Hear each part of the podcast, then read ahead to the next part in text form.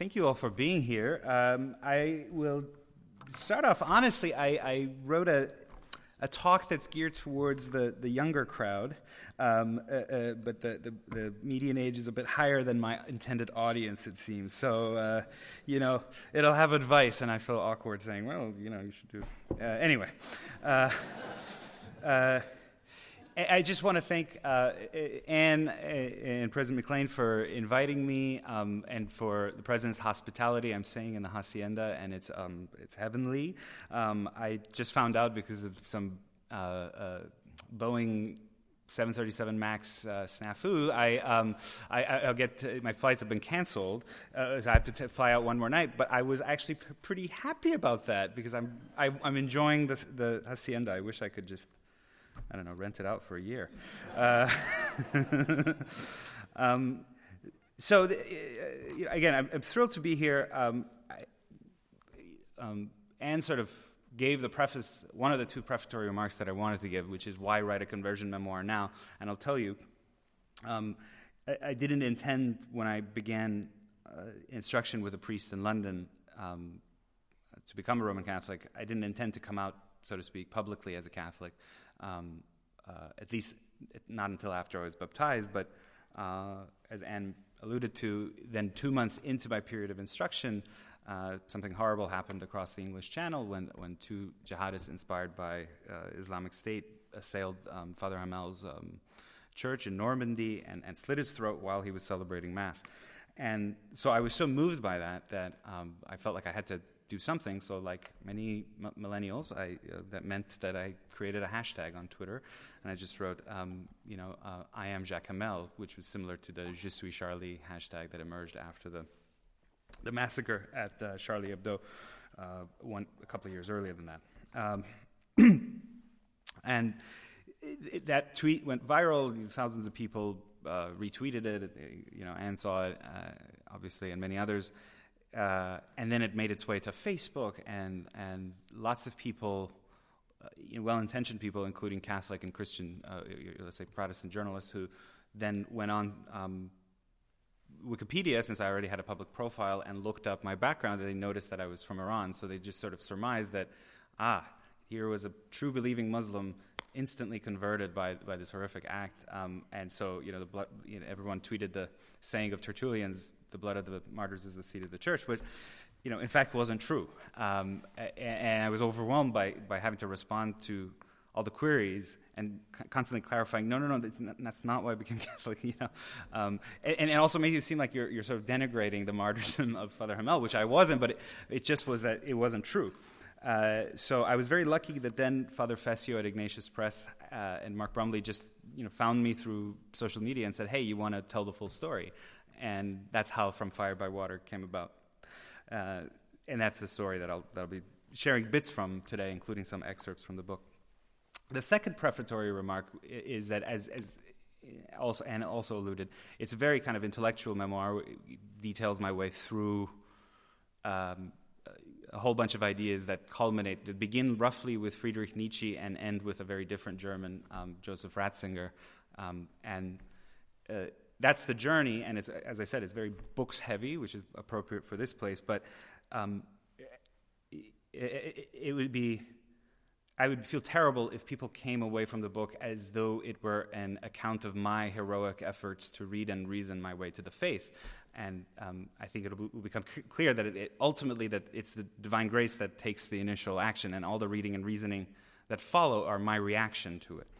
So, with those out of the way, um, I'll just I'll start at the beginning. Um, uh, as you heard, I was born in Tehran, Iran. I happen to have been born there Six years to the day, the Ayatollah Khomeini returned from his Parisian exile to topple the Shah's westernizing, secularizing regime and herald the new Islamic Republic of Iran. I'm a child, in other words, of Iran's 1979 Islamic Revolution. Under Khomeini's regime, which celebrated its 40th anniversary last month, God and politics were inextricable. Politics was God, and God was politics. And my and my family members all detested that. This, even though my family had initially supported the revolution. When I was a boy, my birthday, as I said, February 1st, 1985, six years to the day to Khomeini's return, was the subject of a long running joke in our family. Uh, one of our relatives, uh, who had been a, a gregarious retired police colonel under the Shah's regime, uh, who not only hated the new regime but hated Islam itself. He was of that generation of secularists exemplified by Reza Shah in Iran and Ataturk in Turkey, who uh, came to associate progress and modernity and all that was good with, with unbelief. So he hated Islam. He would often ask me at our get togethers, When were you born, Sohrab? And he knew the answer, and I knew that he knew the answer, but I would play along, and I'd say, You know, February 1st. And he would hold his nose and say, Piff, piff, you brought the Imam with you. And what that meant is that I bore the disagreeable scent of, of Khomeini. And the punchline didn't need explaining because that sentiment was very widely shared in our urbane, middle class, dare I say, bohemian milieu. Having supported the revolution, as I said, my family had come to bitterly regret it. The collapse of 2,500 years of Persian monarchy didn't win popular rule for Iran's middle classes as they had desired, but it also made life much more miserable than it had been under the last Shah, Mohammad Reza Pahlavi, the King of Kings.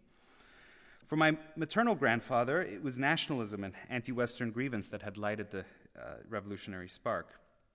He was a mild mannered civil servant who worked in the most important economic institution in the country, the National Iranian Oil Company. It still is.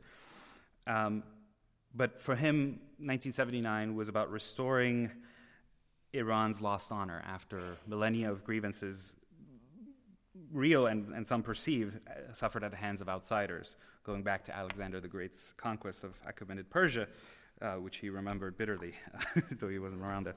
Um, and you know, he, he's, a, he's a certain Persian type, which, especially in California, you may actually encounter um, people who, who, typically Iranians, who uh, paranoia being a, a, profound streak in the, in the political culture, who tend to view um, every mishap as the work of nefarious outsiders, mainly the Brit- British.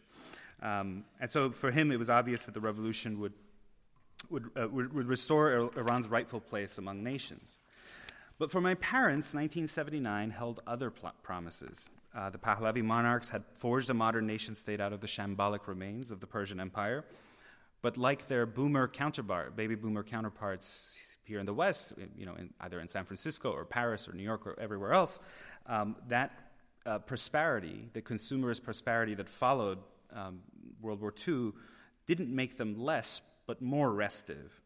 And in, our, in their case, contact with the West only heightened their sense of inadequacy. So they read hot headed French philosophers and concluded that the thing to do, the answer to their dissatisfactions, lay in making revolution, in razing traditional hierarchies and erecting an entirely new order. Now, they had no sense of what that would mean, what kind of new order they'd bring about. Um, but the, and nor did old school nationalists really, like my grandfather. Not so with Khomeini's followers. Uh, among the conservative merchants of the bazaar and the, and the, pious provincial multitudes. They had a very clear idea of what they wanted.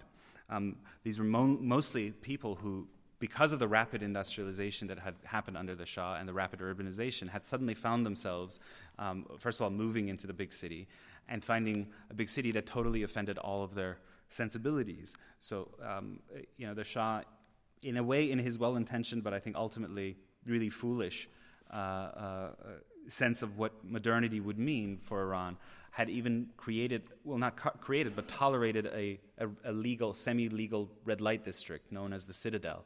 Um, and so you imagine people coming from the provinces. Um, thickly steeped in in uh, in Shiite Muslim culture, and suddenly they're they're in much closer quarters than they ever had been in in, in the provinces, and and they're confronted with a degree of moral looseness that um, uh, totally, as I said, shocked their sensibilities. So. Um, that really, I've come to conclude, was one of the main causes of the revolution, which is why, as much as I wish the Shah hadn't been toppled, I can see why he was and the mistakes that he made. So immediately, Khomeini and his followers, uh, as you know, laid the foundations of a total state. Khomeini outlawed, outlined, political parties, purged the institutions, dismantled independent labor unions, summarily executed his erstwhile secular and leftist allies. The hijab became mandatory for women, dancing, drinking, foreign movies and music, and most other funds, forms of fun were now prescribed. The new Iran was a land of conspiracies and denunciations, wild utopian fantasies, and pervasive dysfunction where each day began and ended with a litany of the names of the newly executed enemies of the revolution, barked out on state radio by, by men with mad foghorn voice, voices. So, all that led me to conclude, being a child of two revolutions, again, remember the 1979 revolution about re Islamizing the country, and 1968, which was the revolution in our home, which was about uh, uh, demolishing traditional barriers, in the sense that my parents, you know, the only moral instruction they really ever handed down to me was be yourself.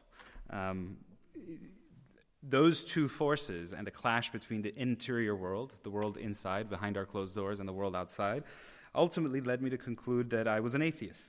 I remember the circumstances only vaguely. I was on holiday with my parents in northern Iran by the Caspian Sea. Many middle class Iranian families have owned villas right by the Caspian, and we had friends who did as well, so we joined them. And I always remember the Sharia law demanded strict separation of the sexes at sea. So at most public beaches, there would be curtains that created separate men's and women's areas. And everywhere there were banners that read, My sister, mind your veil. My brother, mind your eyes.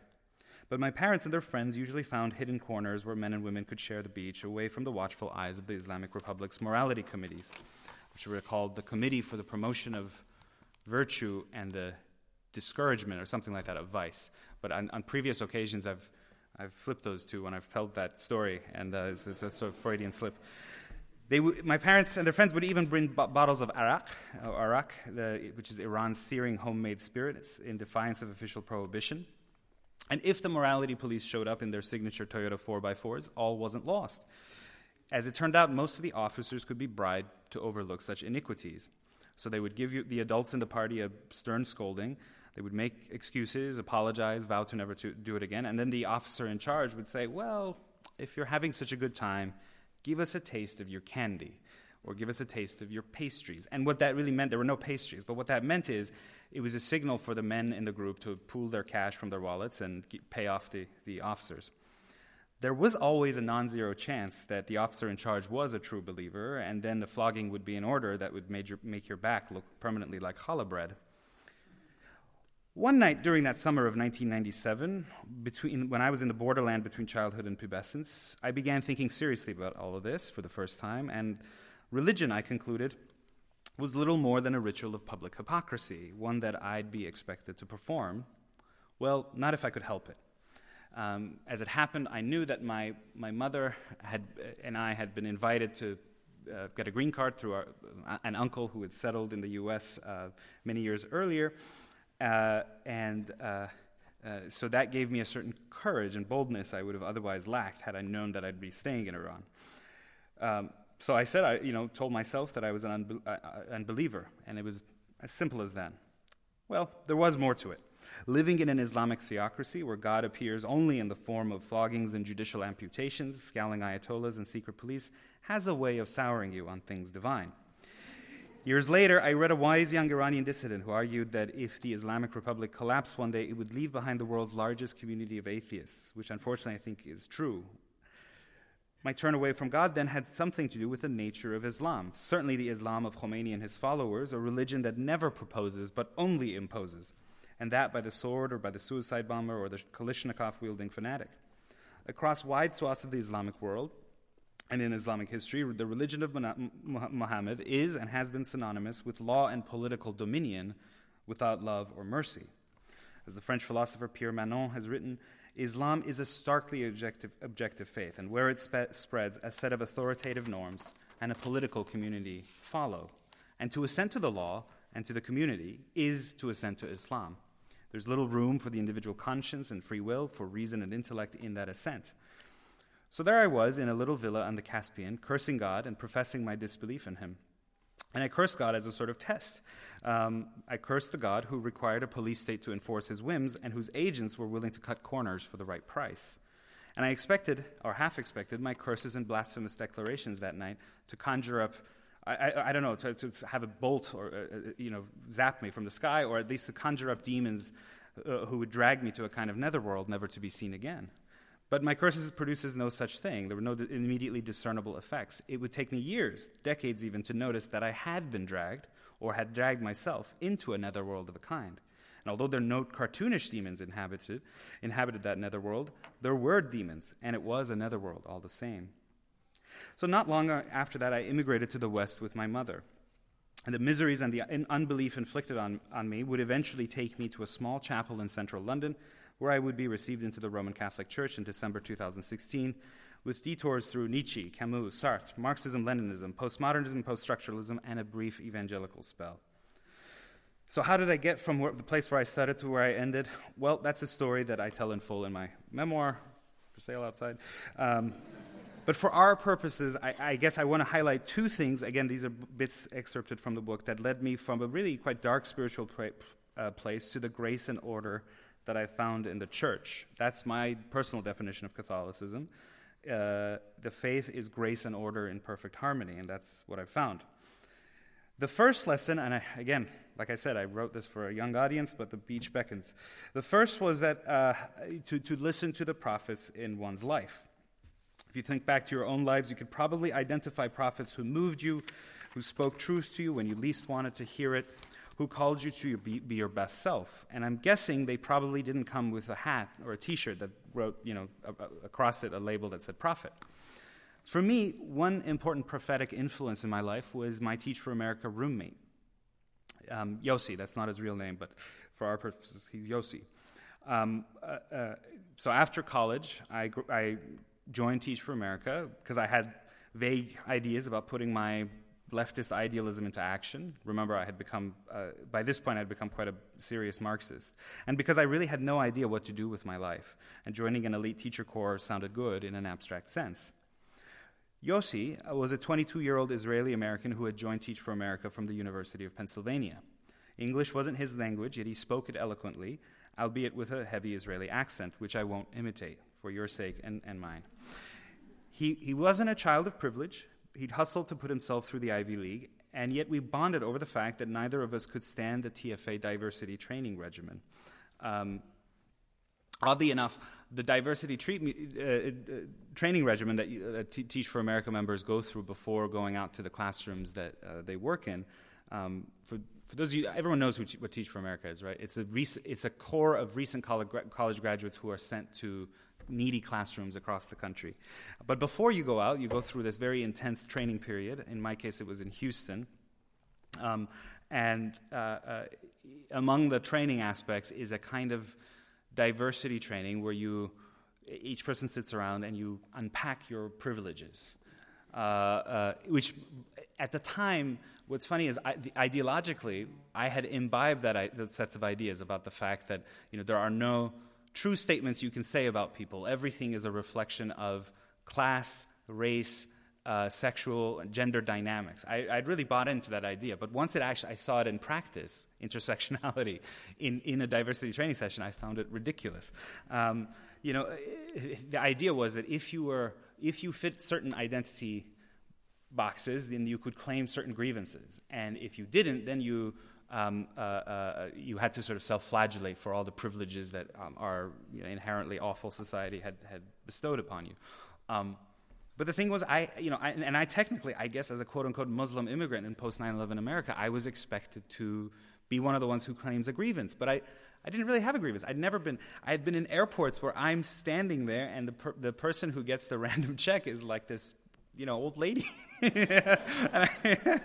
um, and at worst, I mean, if I encountered an awkward situation, you know, this was the immediate post 9 11 years, I would say, look, I, you know, I come from the heart of the axis of evil. And I would put people at ease, everyone would laugh. And so I, this, this vision of America as, as, as, as sort of deeply oppressive had never, it wasn't true in my case. Uh, and, and Yossi and I bonded over our, our sort of sarcastic disdain for, for these diversity sessions. His voice would squeak, and he punctuated comments with wild hand gestures, like you saw me do as well, that instantly recalled the region that we both hailed from. And it happened that Yossi and I were both to teach at the same middle school in Brownsville, Texas, right on the US Mexico border. And when the training session period was over, we were shipped from Houston to, to Brownsville, and we both moved into a roomy bungalow together with a couple of other Teach for America members. Yossi, who'd majored in English, was hired to teach the same subject to sixth, graders. And uh, without giving it much thought, I checked the box on my application saying that I wished to work with children with disabilities. And the t- school that hired me took me up on the offer.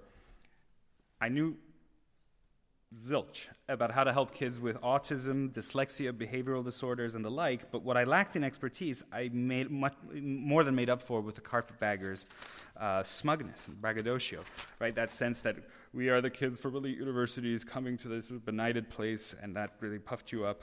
And Yossi could be prone to similar snobbery, but the difference was that he really spent every waking hour making sure that his kids could read and write at, at, at or above grade level. He would get to his class before dawn and stay long after the final bell. There weren't enough hours during the regular school day for all the assessing and grading and mentoring and lesson planning that he felt he needed to do. And when he returned home late at night, his clothes would be soaked with sweat. He wouldn't come out for drinks with us, but on the rarest of occasions, no matter how much the rest of us cajoled him. The same couldn't be said for me. Being an effective special education teacher, as you know, especially in our model of special education, which is called inclusion, uh, the special education teacher has to follow um, uh, his students, his or her students, into regular education classrooms. And that required an immense amount of collaboration with re- the re- regular education teachers. And I quickly despaired at the enormity of the problem. I, you know, hung up nice posters in my room that, uh, and it said, um, you know, um, uh, uh, pictures of Muhammad Ali and, and Cesar Chavez, thinking that, that the kids are going to be fired up, but that wasn't enough. It was, it was uh, uh, and, and, so what ended up actually happening, and usually my aides and I did most of the work for the special ed students, which defeated the whole purpose of special education, which was to help the students with disabilities master the same knowledge and skills as the other students in modified form.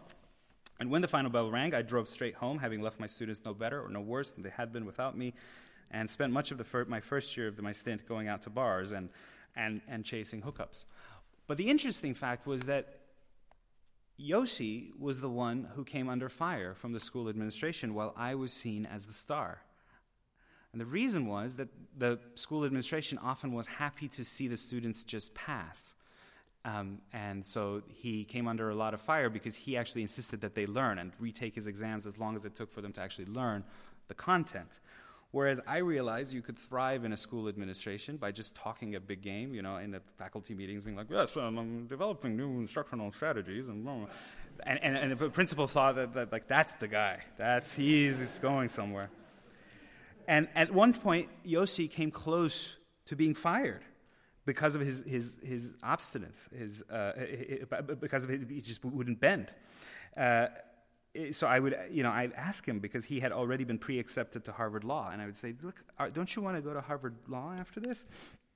Wouldn't it look bad if you had to disclose that you've been fired from your Teach for America gig?" And and he would say, "Whatever might come, might come, but I'd be lying if I passed students who don't who aren't prepared to be passed." Well, weeks and months passed by, and Yossi wasn't fired. He stood his ground, and in the end, it was the school administration that had to bend to his will rather than the other way around and by then I was utterly in awe of my roommate. It really was the case that even in the direst classrooms, teachers could make tremendous gains with students by emphasizing hard work and honesty and tough discipline. But there was much more to it than that. Yossi's refusal to countenance a lie, no matter how inconvenient the truth, marked a milestone in my moral education. I resolved to then, after a while, I resolved to pour myself into the job, and I didn't meet, manage to keep the resolution every day. Indeed, I failed more often than not. But even the thought, as well as the attendant anguish uh, when I fell short of these daily vows, were something new for me. And all this may not sound earth shattering to you, but it was for me. And there were had bigger consequences or uh, ramifications than just the actual education uh, question. First of all, it suggested that there were gradations of character in all human circumstances that there was great value to old moralistic notions that I used to sneer at. Remember, I was the atheist and then the Marxist that said morality is just a function of, um, it, the, as you know, the, the uh, historical materialism says that people believe certain things or say certain things or produce certain kinds of art or have a certain kind of culture because of the material circumstances and the balance of social forces and the means and modes of production, so on and so forth. Um, I had always believed that. Um, but then in this situation, in a real world setting, I saw that actually the, someone's ideas or their character or their sense of virtue and vice could shift the material order of things. And therefore, the morality, let's say, comes before material circumstances and can, and can order the material world. Um, so, you know, I began to compare the teachers in the classrooms. I would, I would go to regular education classrooms where the teacher would just sort of slouch behind the computer and, and just do her own play solitaire or do online shopping, and the kids would be, um, uh, uh, uh, you know, spitballs would be flying and so forth. But in Yossi's class, first of all, they were greeted with a firm handshake, then they would sit down. Um, there was very rigid structure. Everyone knew what was expected, and merits and demerits for good and bad conduct, respectively. Um, and it would be the same kids behaving differently between the, the two teachers. And that again taught me that character, character and virtue precede material circumstances. The ideologies I had promoted and wallowed in at that, until that point put the cart before the horse. People and their con- conduct weren't reducible to class, language, race, and collective identities. There was something more in the virtuous, a capacity to recognize the good and a desire to spread it around them, to bring order where disorder prevailed. And the kids grasped the passion for order in teachers like Yossi, and they reacted accordingly. Indeed, you could have teleported his classroom to a country in, say, East Asia, and an unbiased observer, even one who spoke a different language, would have felt compelled to say that that teacher is promoting order and excellence. And the lesson held across life's realms. In Teach for America circles, he had a reputation for honesty and constancy. He was a trustworthy friend to whom one could turn in happiness or distress. By contrast, I probably came across as selfish, aloof, imperious, and it may have been fun to shoot the philosophical breeze with me over a bottle of wine, but no one would say of me, here's a man you can rely on. And when I subjected myself to this kind of interior scrutiny, as I was beginning to do, I had to admit that the impression reflected an underlying truth. And these character contrasts, in turn, implied the existence of a universal standard of good conduct and objective morality. And oddly enough, the objective morality first arose or that sense of it, that there exists an objective morality, arose not from any external source, but from a voice, or in my case, a whisper inside. And so I began to ask, well, where did that voice or whisper originate? And was it coincidence that my former worldview, the one that said morality is a function of power, history, biology, language, and so forth, gave me an alibi for shutting out the whisper when its remonstrances became inconvenient? In time, the search for these answer- questions for answers to these questions would force me to think, think deeply, because that's the phenomenon I'm obviously talking about the phenomenon of conscience. The voice inside that urged me to do good and shun evil, I would conclude, years later, gave unimpeachable testimony to the existence of a personal God, indeed of the God of the Bible, but not yet. And to follow that full line, you'll have to check out the book. The second lesson, which you probably don't need because I'm speaking at Thomas Aquinas College, but uh, many of your, por- your, your peers certainly do, is to read the great books slowly and carefully and truly listen to them before dismissing them. I think our, our age has this presentist bias, right? That um, we think, or our, let's say our contemporary culture imagines that the arrow of time itself ratifies ideas. You, in the common parlance, you've heard this when people say, it's 2019, come on, as though the fact of it being 2019 had some moral uh, value in itself.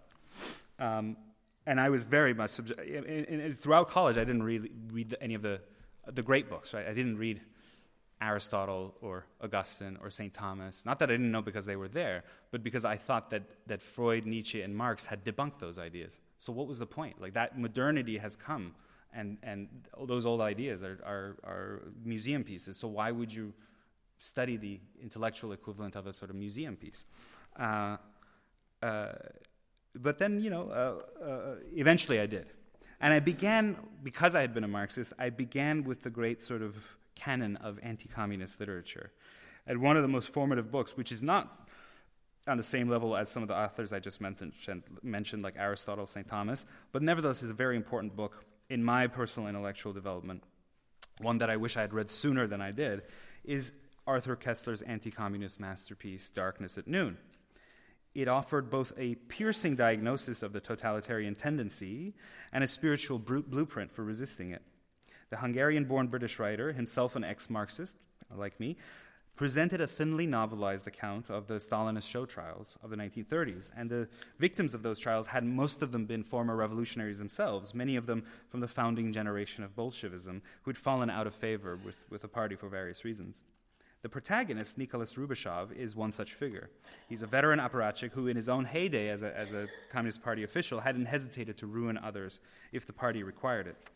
But now, in, as the story begins, he, he's outlived his, quote, his usefulness to quote that mocking oracle they called history. Arrested in the dead of night, he's targeted for, quote, physical liquidation. But Stalinism's twisted logic required its victims to fess up to a slate of elaborate charges before they could be put to death. And the whole question at the heart of the novel is will Rubashov submit to one last lie for the party's sake? And his trouble is that after a lifetime of service to the Communist Party, he still clings to the thin remnants of his conscience.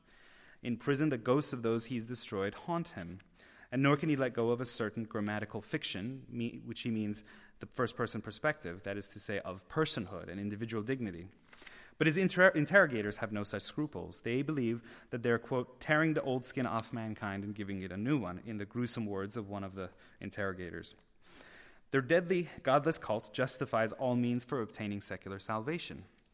And Rubashov himself had been a high priest in that cult, but now sleep deprived and under torture and nearly delirious, and this is the remarkable bit in a book written by an ex-Marx, a, Jewish ex Marxist, is that he thinks back to a certain Pietà, a, a scene of the Blessed Virgin holding the do- dead body of her son. And Rubashov had run across this uh, sculpture when he was still in uh, good standing with the party, but he never paused to study it. The memory of it now reminds him that, quote, perhaps it did not suit man to be completely freed from the old bonds, from the steadying brakes of thou shalt not.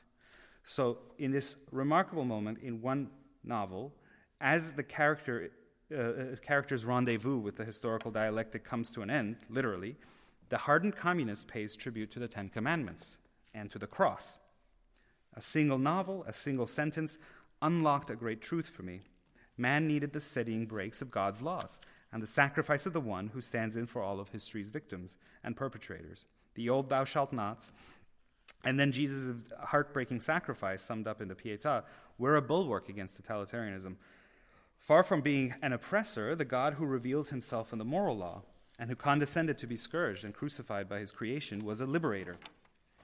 To restrain man's hand, he had to be bound by, by some absolute authority outside himself. Un- unbounded by such an absolute other, man would follow the siren song of political evil, not to mention personal evil, and use any means in pursu- pursuit of his ends.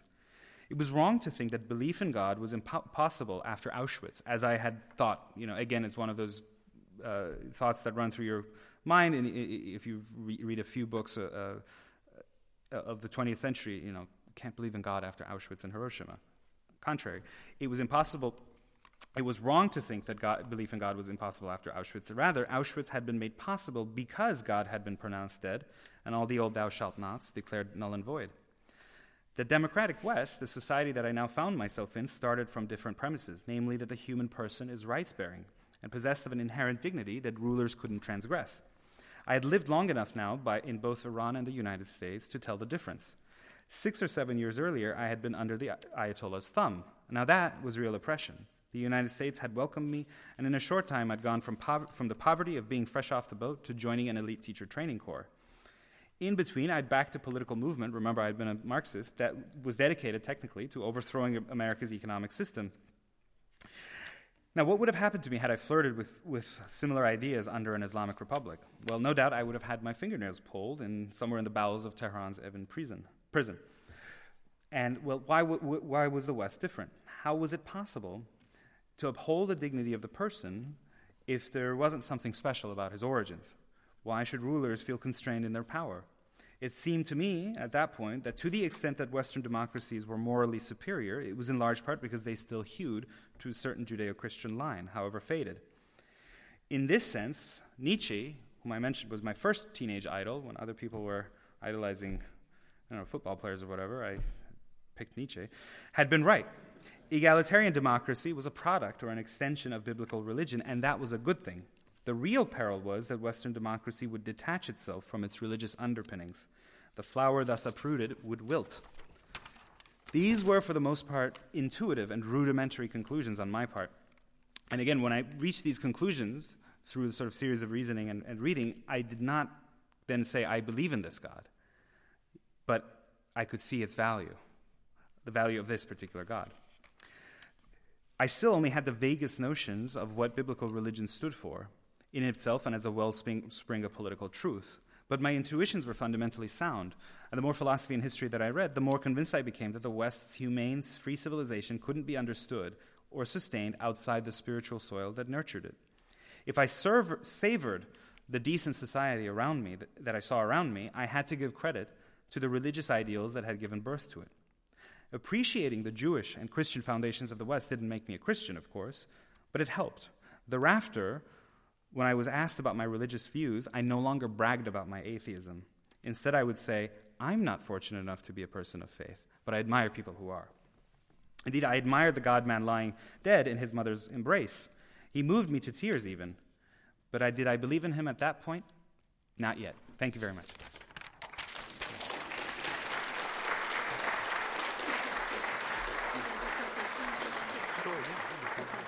Sorry. Oh, good. No questions. Um, Mr. Amar will take some questions. We have students, at least one student, two students with um, microphones. So raise your hand, and when they call on you, they'll come to you with a microphone.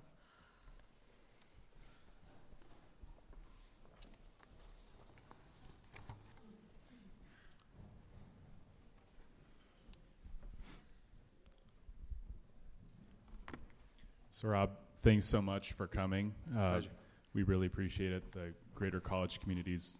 very appreciative of you coming here. So, thank you. And it's also my hope that our sons are at TAC yes. together as students in 16 years. So, uh, my question is um, you've come into the church at a very interesting time, yeah. right? Um, and so I know that you know you write on the topic and um, so I'm interested to hear your thoughts generally on what's next for the church. We're one year almost yeah. after the summer of shame. Trust seems to be at an all time low in the leadership of the church. And so, you know, generally speaking, especially with regards to the state of Catholic education, yeah. some of the demographic trends that are happening, I'd like to hear your thoughts generally on what's next for the church, especially in America. You know, I would say, um, first of all, I came into the church with, you know, eyes wide open. I, I was received into the church 14 years after the first outbreak of the, of the sexual abuse crisis.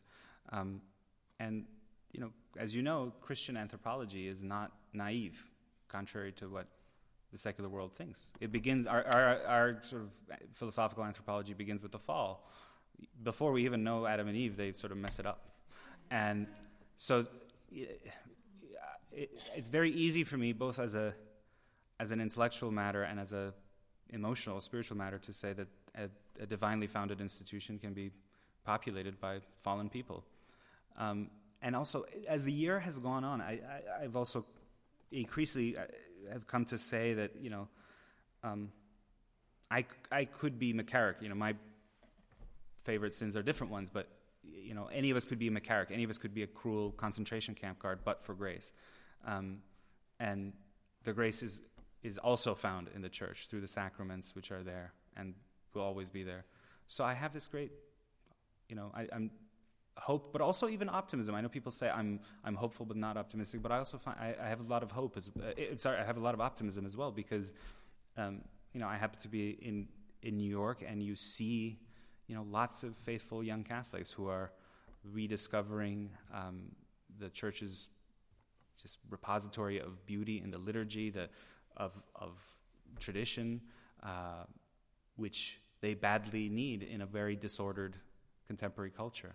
So I just think the only thing I mean I would say is is to the extent that you know our pastors I guess could do better, and, and I, have when I first was received into the church, by the way, I was I you know, memorized a few prayers in Latin and read a few important books, and I, I was like, well, the you know Cardinal so and so is wrong about this and that, and I've actually stopped in a way because I'm like, okay, theology is above my pay grade. As a journalist, I can talk about things like the scandals and so forth. That's well within my vocation, but I don't, I, you know, I don't go into areas that are above my pay grade. In some ways, I pay, pray, and obey.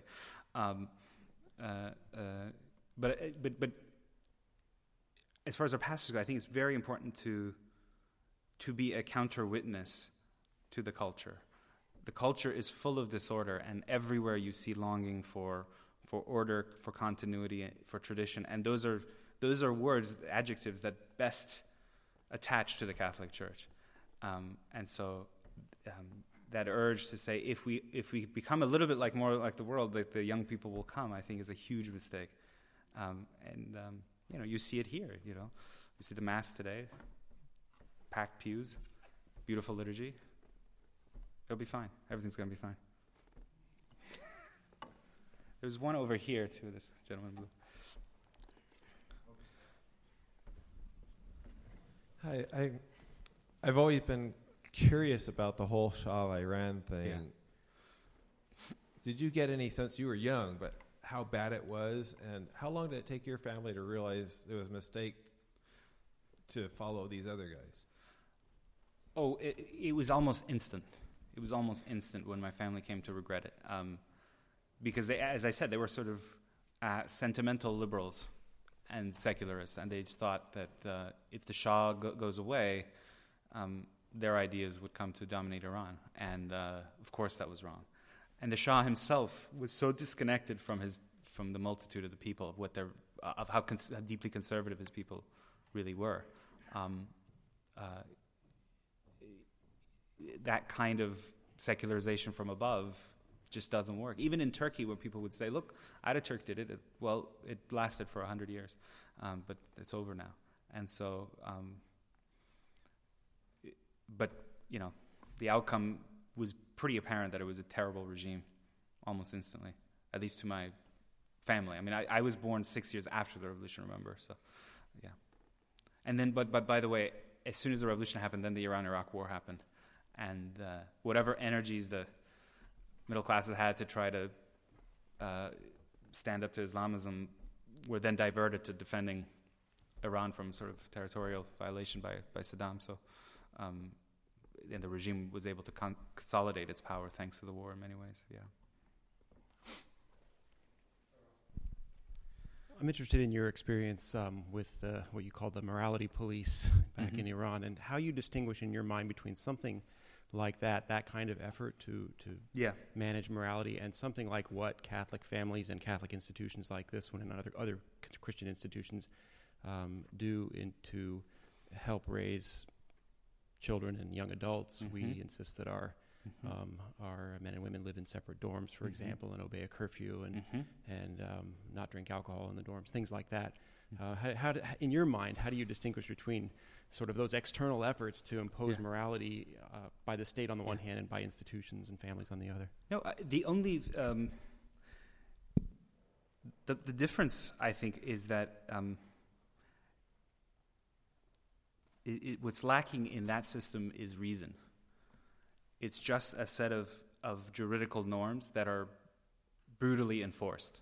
And by the way, either they're brutally enforced or the, regi- the enforcers of the norms themselves are totally hypocritical and will accept bribes.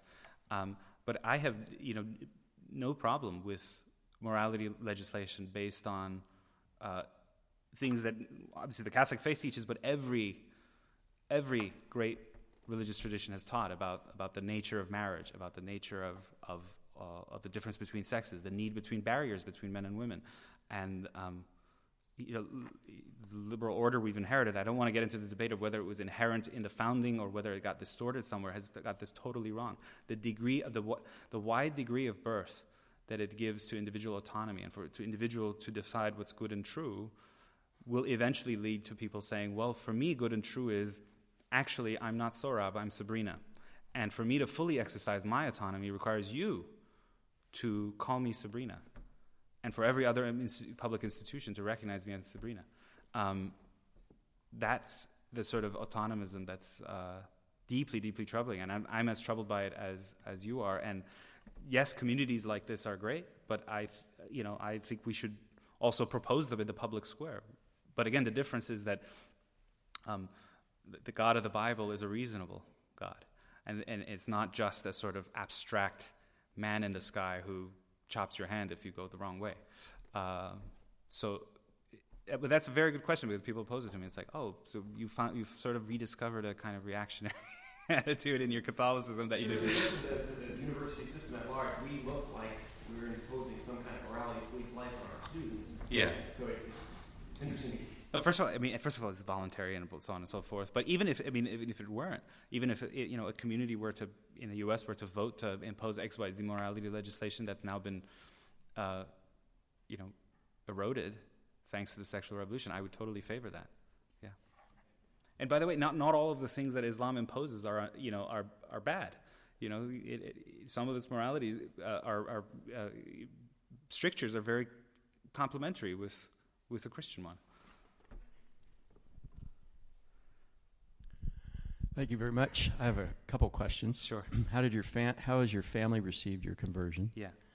I also uh, we met an Iranian man a few years ago who converted because he said Jesus visited him, Mm-hmm.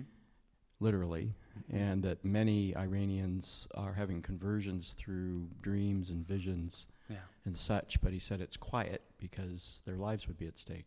Yeah. You, can you verify that? Um, let me start with the latter question. Um, well, I, I mean, I can't verify his his experience, uh, um, but what I would say is that yes, although I mentioned that that if the Islamic Republic would were to collapse, it would leave behind a large community of atheists.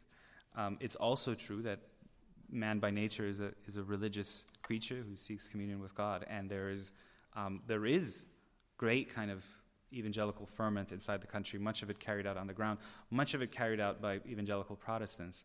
Um, and the reason is that um, you know the, the, Catholic Church doesn't officially proselytize in, in Iran, and I understand why. The reason is that they have to. There is an indigenous Christian community that is the church's flock there, which is legally recognized and protected, sort of as second-class citizens. And if the church were to, the Catholic Church were to evangelize in Iran, it would put its its existing flock at, at physical risk. So I understand that, but yeah, there is there is this movement, and and um, that distinction is very important to the Iranian regime. If you're one of the indigenous communities who are either in communion with Rome or with whichever Orthodox um, uh, uh, uh, whichever Orthodox uh, church, then they they you are protected. You're um, you can worship and so forth, but you can't join the officer corps, and there are all sorts of other legal handicaps against you. Um, you know, whereas if you are a convert from Islam, because apostasy is punishable by death under Sharia law, and Sharia law forms the basis of the Iranian penal code, then they you're at risk. But they never they're savvy enough that they rarely bring people up on apostasy charges because that looks bad PR wise. So what they do is they um, charge you with um, propagating against the regime or endangering national security, that those kinds of charges. As to your point about my family, my family is, uh, like I said, it was a very liberal, secular family. So at worst, people have been indifferent, at worst. And at best, perfectly welcoming. And as I was telling you, my, my mother is a convert to, she's a born again evangelical. But we went totally separate paths. And in fact, she converted in 2011, five years before I did. And um, even at the time, I was still outwardly professing to be an atheist. I was, I was sort of condescending to her. I was like, "Oh, you must be so lonely. This, this stuff gives you solace. I understand, you know." but now we share a. Fa- now we have a sectarian divide in our home.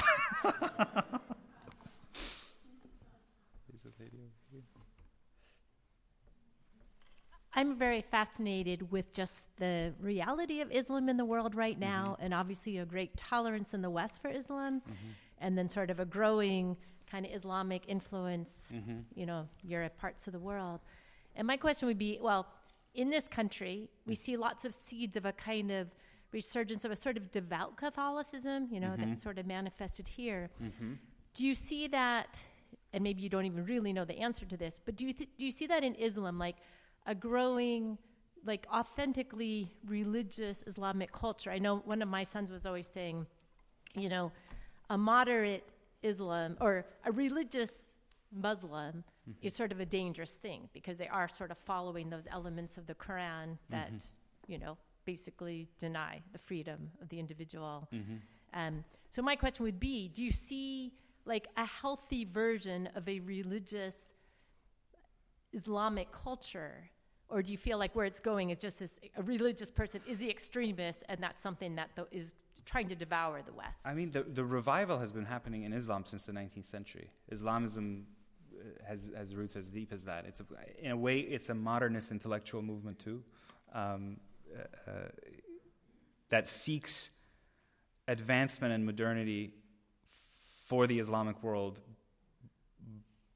by doubling down on traditional Islam in a weird way, um, or, or, or using modern means, including modern political totalitarian means and violence to, to re-Islamize societies that, that had, um, you know, uh, after the collapse of the Ottoman Empire, had no, uh, it, it, were sort of falling apart, and, and the West uh, seemed so dominant, so um, uh, comparatively you know, prosperous, and so forth. And the the way that Islamist thinkers thought that they would um, revive Islam's prospects is by creating these Islamist movements. Um, and the nationalist and secular elements of, of certainly in the Middle East came after.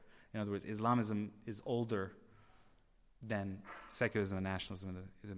Now, are there movements that are healthy? Uh, I don't know because I'm not in that world, to be honest. Um, uh, I've only just begun. I, I, I, happened to give, give a talk to something called the Thomistic Institute, and the question was, or the debate was, you know, um, does politics need God? And it sent me back to reading um, the Regensburg Address by Pope Benedict, which is a very prophetic and, profound document, completely misunderstood as a as a crude harangue against Islam when it really wasn't.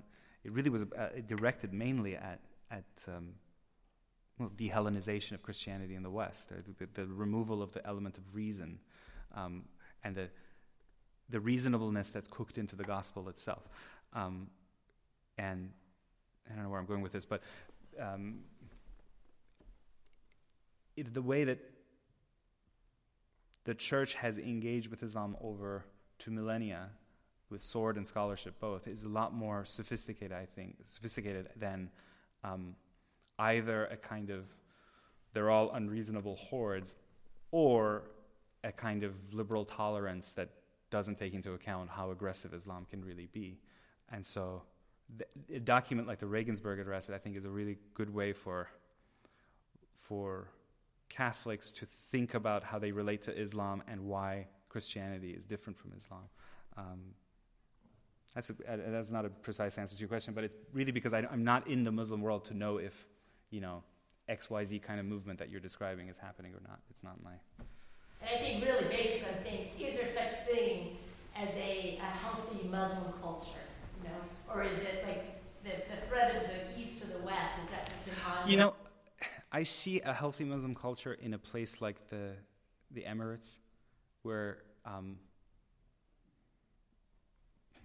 you know it's very materialistic and they're just hungry to to be uh, uh, uh, loved by the West. So they, uh, you know, Pope Francis recently visited there, and I was on that trip, um, following him around, and you know, it was partly for them to showcase the fact that look, the Christians there, you know, unlike Saudi Arabia. In the Emirates, there are about 72 churches, and there's an active Catholic community that's made up of mainly the guest workers, Filip- Filipinos and, and, Nigerians, and so forth. Um, and they signed a document with the Pope. Um, and uh, uh, the sermons there are all written by the government. Like every Muslim in the, uh, in the Emirates hears the same sermon. And the reason is that it's, a, it's written by a committee and handed out to all the imams, and it's ensured that there's no extremist messages in it. Now, that goes against all of our kind of liberal religious liberty instincts, but I was I'm like, thank God. And that's. I have no problem with it. You know, it's, it, I, have totally lost that uh, element of American conservatism that says we have to replicate our political forms everywhere. They're like decaying here. Why are we? you know what I mean? Like, how much more? You, you know, why lecture Egypt about about you know how it's managing Islam and trying to tame Islam to make it more uh, uh, moderate? Those are the hopeful elements, but they're not coming from within Islam. They're coming from autocratic regimes who just want to survive. But from an American policymaking standpoint, it means to not be preachy all the time because the complexities of the world of Islam are really complex and and our religious liberty, religious liberty, liberty, liberty, liberty mindset doesn't doesn't often help over there. Yeah.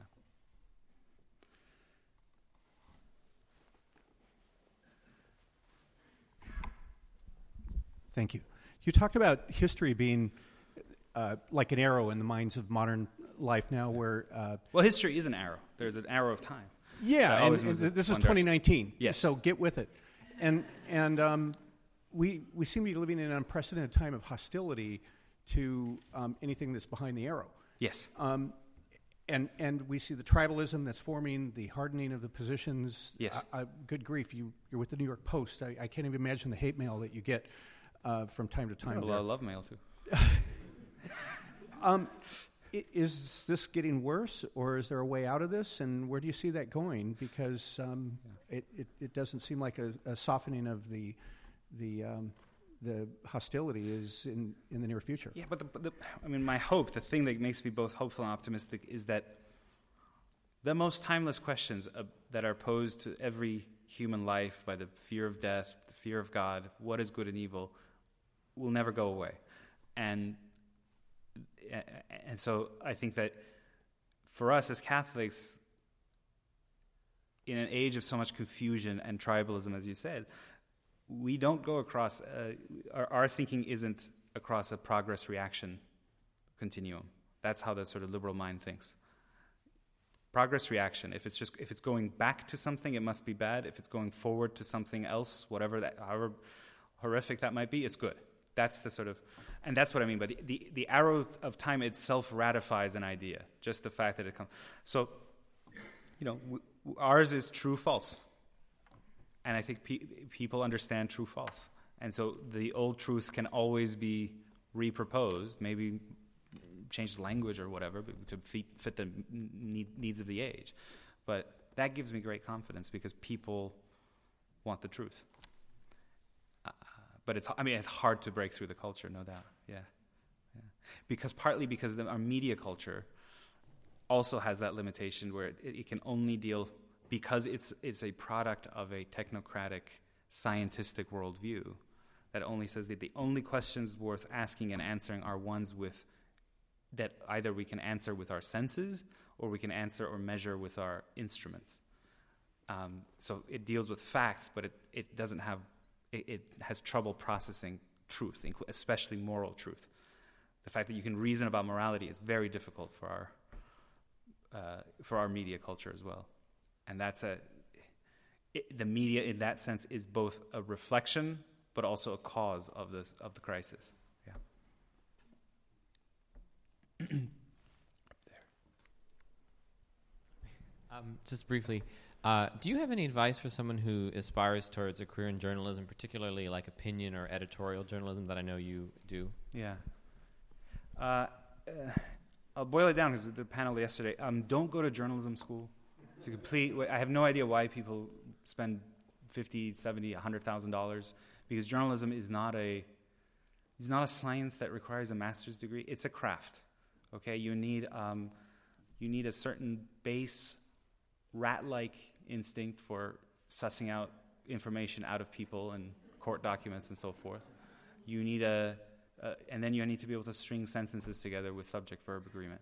That's that's the, that's the journalism part of it. So I think it's much more important to to gain insight into either one thing, to gain expertise, or learn just by doing, do the gumshoe reporting, and it might be in here in Santa Paula or wherever, where you actually pick up the phone and find a story and develop sources and build up enough of a portfolio that you can then go and pitch because there are still jobs in, in journalism. They look often they look different than mine in, in the sense that the print journalism is complicated and it's gotten it's gotten ever it's ever squeezed in some ways financially. But there are even at print kind of the traditional print outlets there are still jobs, and the way into them is to develop a portfolio and a, and some or some expertise or both. Now that how do you gain that? You you like I said report locally, uh, travel for a couple of years and pick up a language that you can then you can always you know Spanish or whatever that you can then relay for a, a U.S. based audience and so forth. All of that is much more useful than than going to J school. Start yeah. Um, thank you for coming. And I had a question relating to your comment about um, when you were answering the first question about being a good witness. Um, and I had some practical questions. Just do you have any practical advice? Like, we're obviously in a good, strong Catholic community Yeah. here. And then the students are part of, you know, mostly a Catholic student body. Yeah. But as a convert yourself, Yeah. were there any people that stood out to you as good witnesses? And then you're in a public position in a more secular environment than we are, obviously. Yeah. And I wondered, do you have any practical advice for how we would carry what we have here to the world as a Yeah. good witness and not be preachy? Um, that's a very good question. Um, th- as first, whether I had people who were witnesses, yes. I don't write him about about him in the book um, because it's, there are limitations to a book. But um, before I ever became Catholic, I went out um, to. I was in London at the time, and you know, around we have a feature in the Wall Street Journal called the Weekend Interview, which is a kind of in-depth interview. We illustrate, like, a, take, get an illustration of the subject of the interview. And around Easter, it was a good time for it. I went out and saw Jean Vanier, who's I don't know if you know the founder of the. He's a, a Canadian, both Catholic theologian, but he's also a, a humanitarian, and he's a founder of the movement called L'Arche, which brings people with disabilities and their non-disabled peers to live together.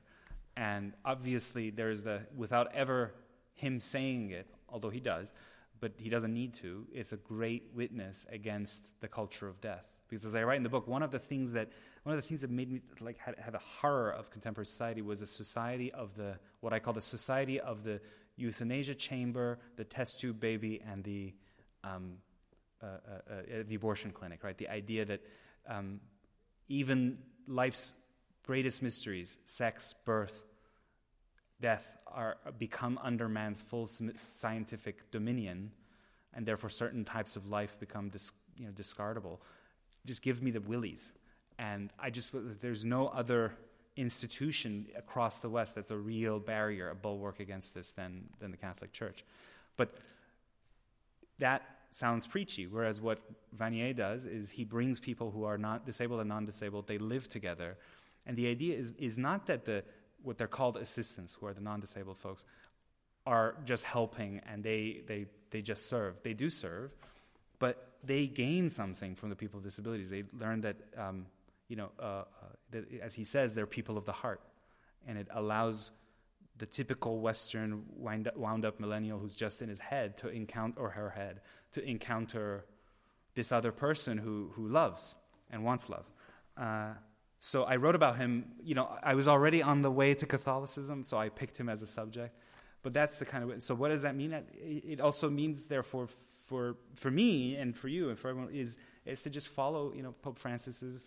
You know, go, out to the peripheries, and he doesn't necessarily just mean uh, the material peripheries, like the, the poor, of course, the poor as well, but the spiritual peripheries. Um, I think that's very important, and you gain from it, and without, as you said, without being preachy, although you can be preachy too if you're sophisticated about it, um, you will you will be a witness. Yeah. Can I just talk because I don't know where the microphone is? Um, I was wondering, um, because you have been England, uh, what you think about. Just one second. Um, because of your stay in London and so forth, um, uh, what your impression of uh, the acceptance of um, of Muslim in England is? Uh, it, it seems to be um, quite acceptable now. I mean, in many ways, uh, you can be a politician and be a Muslim, and Yeah. nobody blinks. And I mean, in uh, that in that sense, it's a, uh, you know, it's a testament to it being a perfectly tolerant place as far as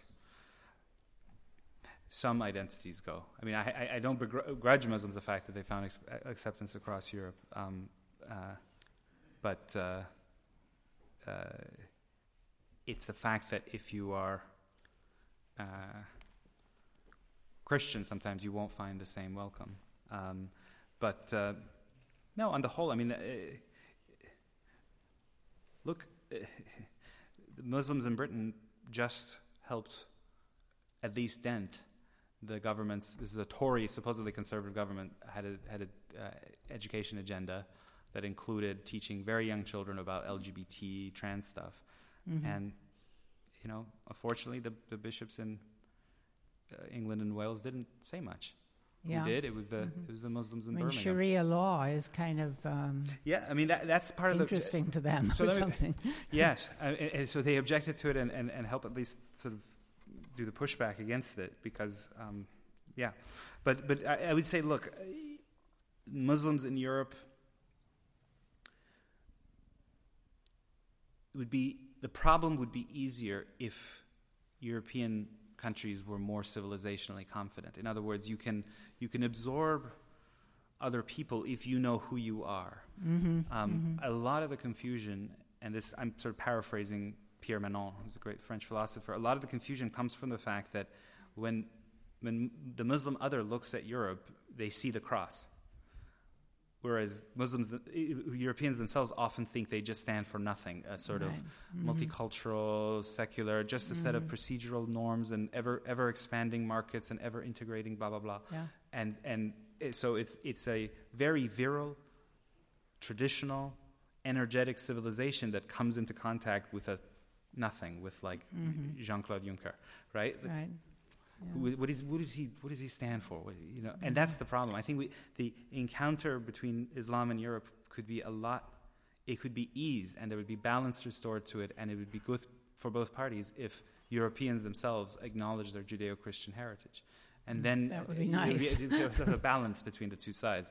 But Yeah. as it is, a sort of deracinated liquid modernity versus Islam, Mhm. one is Mhm. stronger. It's demographically stronger. It's Right. it has a vision of the world, and it's, in a way, it's respectable in that sense compared to Junckerism. Mm-hmm. Mm-hmm.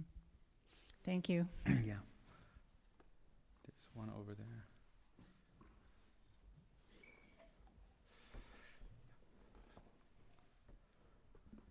So, um, did you experience when you were young um, a existing like um, distrust or disregard for the church in um, Iran, or like did you, did you know Catholics or Christians in general in no, the I had an community? Armenian nanny who was Orthodox and always lived with a, uh, an old lady. They were both pretty old, who, was uh, uh, an Armenian Catholic. You know, there's an Armenian Catholic church, um, and no, we had uh, it's not, we had no disdain or distrust for them. It was they- they were like, you know, if you Armenians were who you went to to buy wine because they had, or or or salami and so forth, right? And you, you know the joke was that you go to like the guy whose name would be typically like Martin or Martin, and you say like. Do you have that stuff that if we drink we get flogged? It means like alcohol.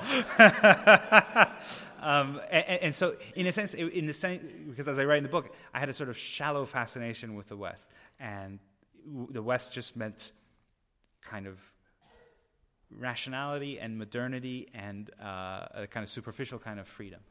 Uh, and in that sense, there was a exoticization of the local Armenians. Like my mom and I would go along with my nanny to the to her church and kind of be reverent about it and admire it and maybe even believe in that moment in a way that a child might believe in God in that sense. Um, so no no disdain. It was a kind of just like it's fascinating and it's great and they're they have salami, you know. That's, but I, I mean, you're talking to someone who left when he was 14, so my impressions, in a way, are still kind of childish ones. Yeah, so like, but when you came to um, America, then it seems like you uh, at first regarded Oh, yes. the beauty of mo- Yes. modernity with atheism. I will only preview that, and then hopefully you'll le- read the book. I so w- w- I thought it- we were going to come to something like Manhattan, you know, and the Manhattan you see in the movies um, when I was in Iran.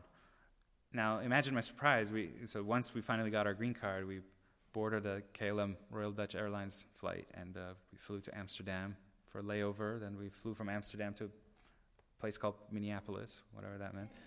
We didn't stop in Minneapolis. Then we took another flight to a place called Salt Lake City and then we then we didn't stop in Salt Lake City. Then my uncle, who had lived there for many years, put us in a van, and then we drove up an hour and a half to a co- town called um, Eden, Utah, population 600, uh, all Mormon. Uh, so I almost instantly came to like instantly came to then a kind of shallow anti-Americanism because the Americanism then turned out to be a not secular but but pretty faithful but in a kind of strange religion and not not urban and not but but provincial, not uh, chic and and and modern, but communitarian and sort of Jello potlucks. Hate it all. Hated it all. And, and you'll see how that affected my view of the U.S. in the book. Yeah.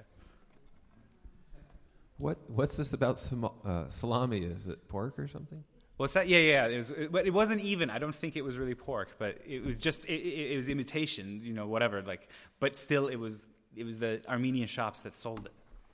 So that was legal. It wasn't, but it was it was just. That's where they sold it typically. Yeah, the delis. yeah.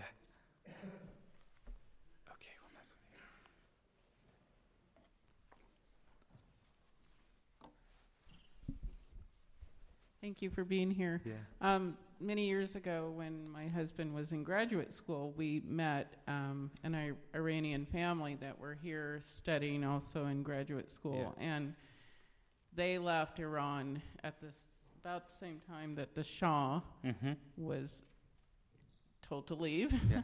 um, they were they left because they wanted the intellectual freedom to study here Mm-hmm. But they were shocked or surprised about the immorality in our country. They had young children. They yeah. did not want to watch American yeah. television. Um, did you encounter very many people like that in Iran and all, um, who kind of were kind of in between the the hardcore Muslims mm-hmm. and the totally secular Iranians who want to maintain a morality in their families, yeah. but don't buy into the. Yeah, I think uh, it's a lot yeah. that describes a lot of a lot of folks. I mean, various people in my family. We, we ranged from my father, who was a total kind of libertine bohemian, to you know my grandfather, who wasn't that devout, but had reservations about you know American movies, and that was a spectrum. Yeah. But I personally, I mean, obviously, I I, lo- I loved the the hedonism on, on display, and when I came to Utah, I was like, hey, what is this? Okay, yeah. so you you didn't necessarily have a problem then with the the immorality of our culture here no, in America. No, no, I loved okay. it. okay. That's the odyssey in the book. Yeah. yeah. All right. Oh, I think that's it. Yeah. All right. Yeah, my pleasure. Thank you. So much. Thank you.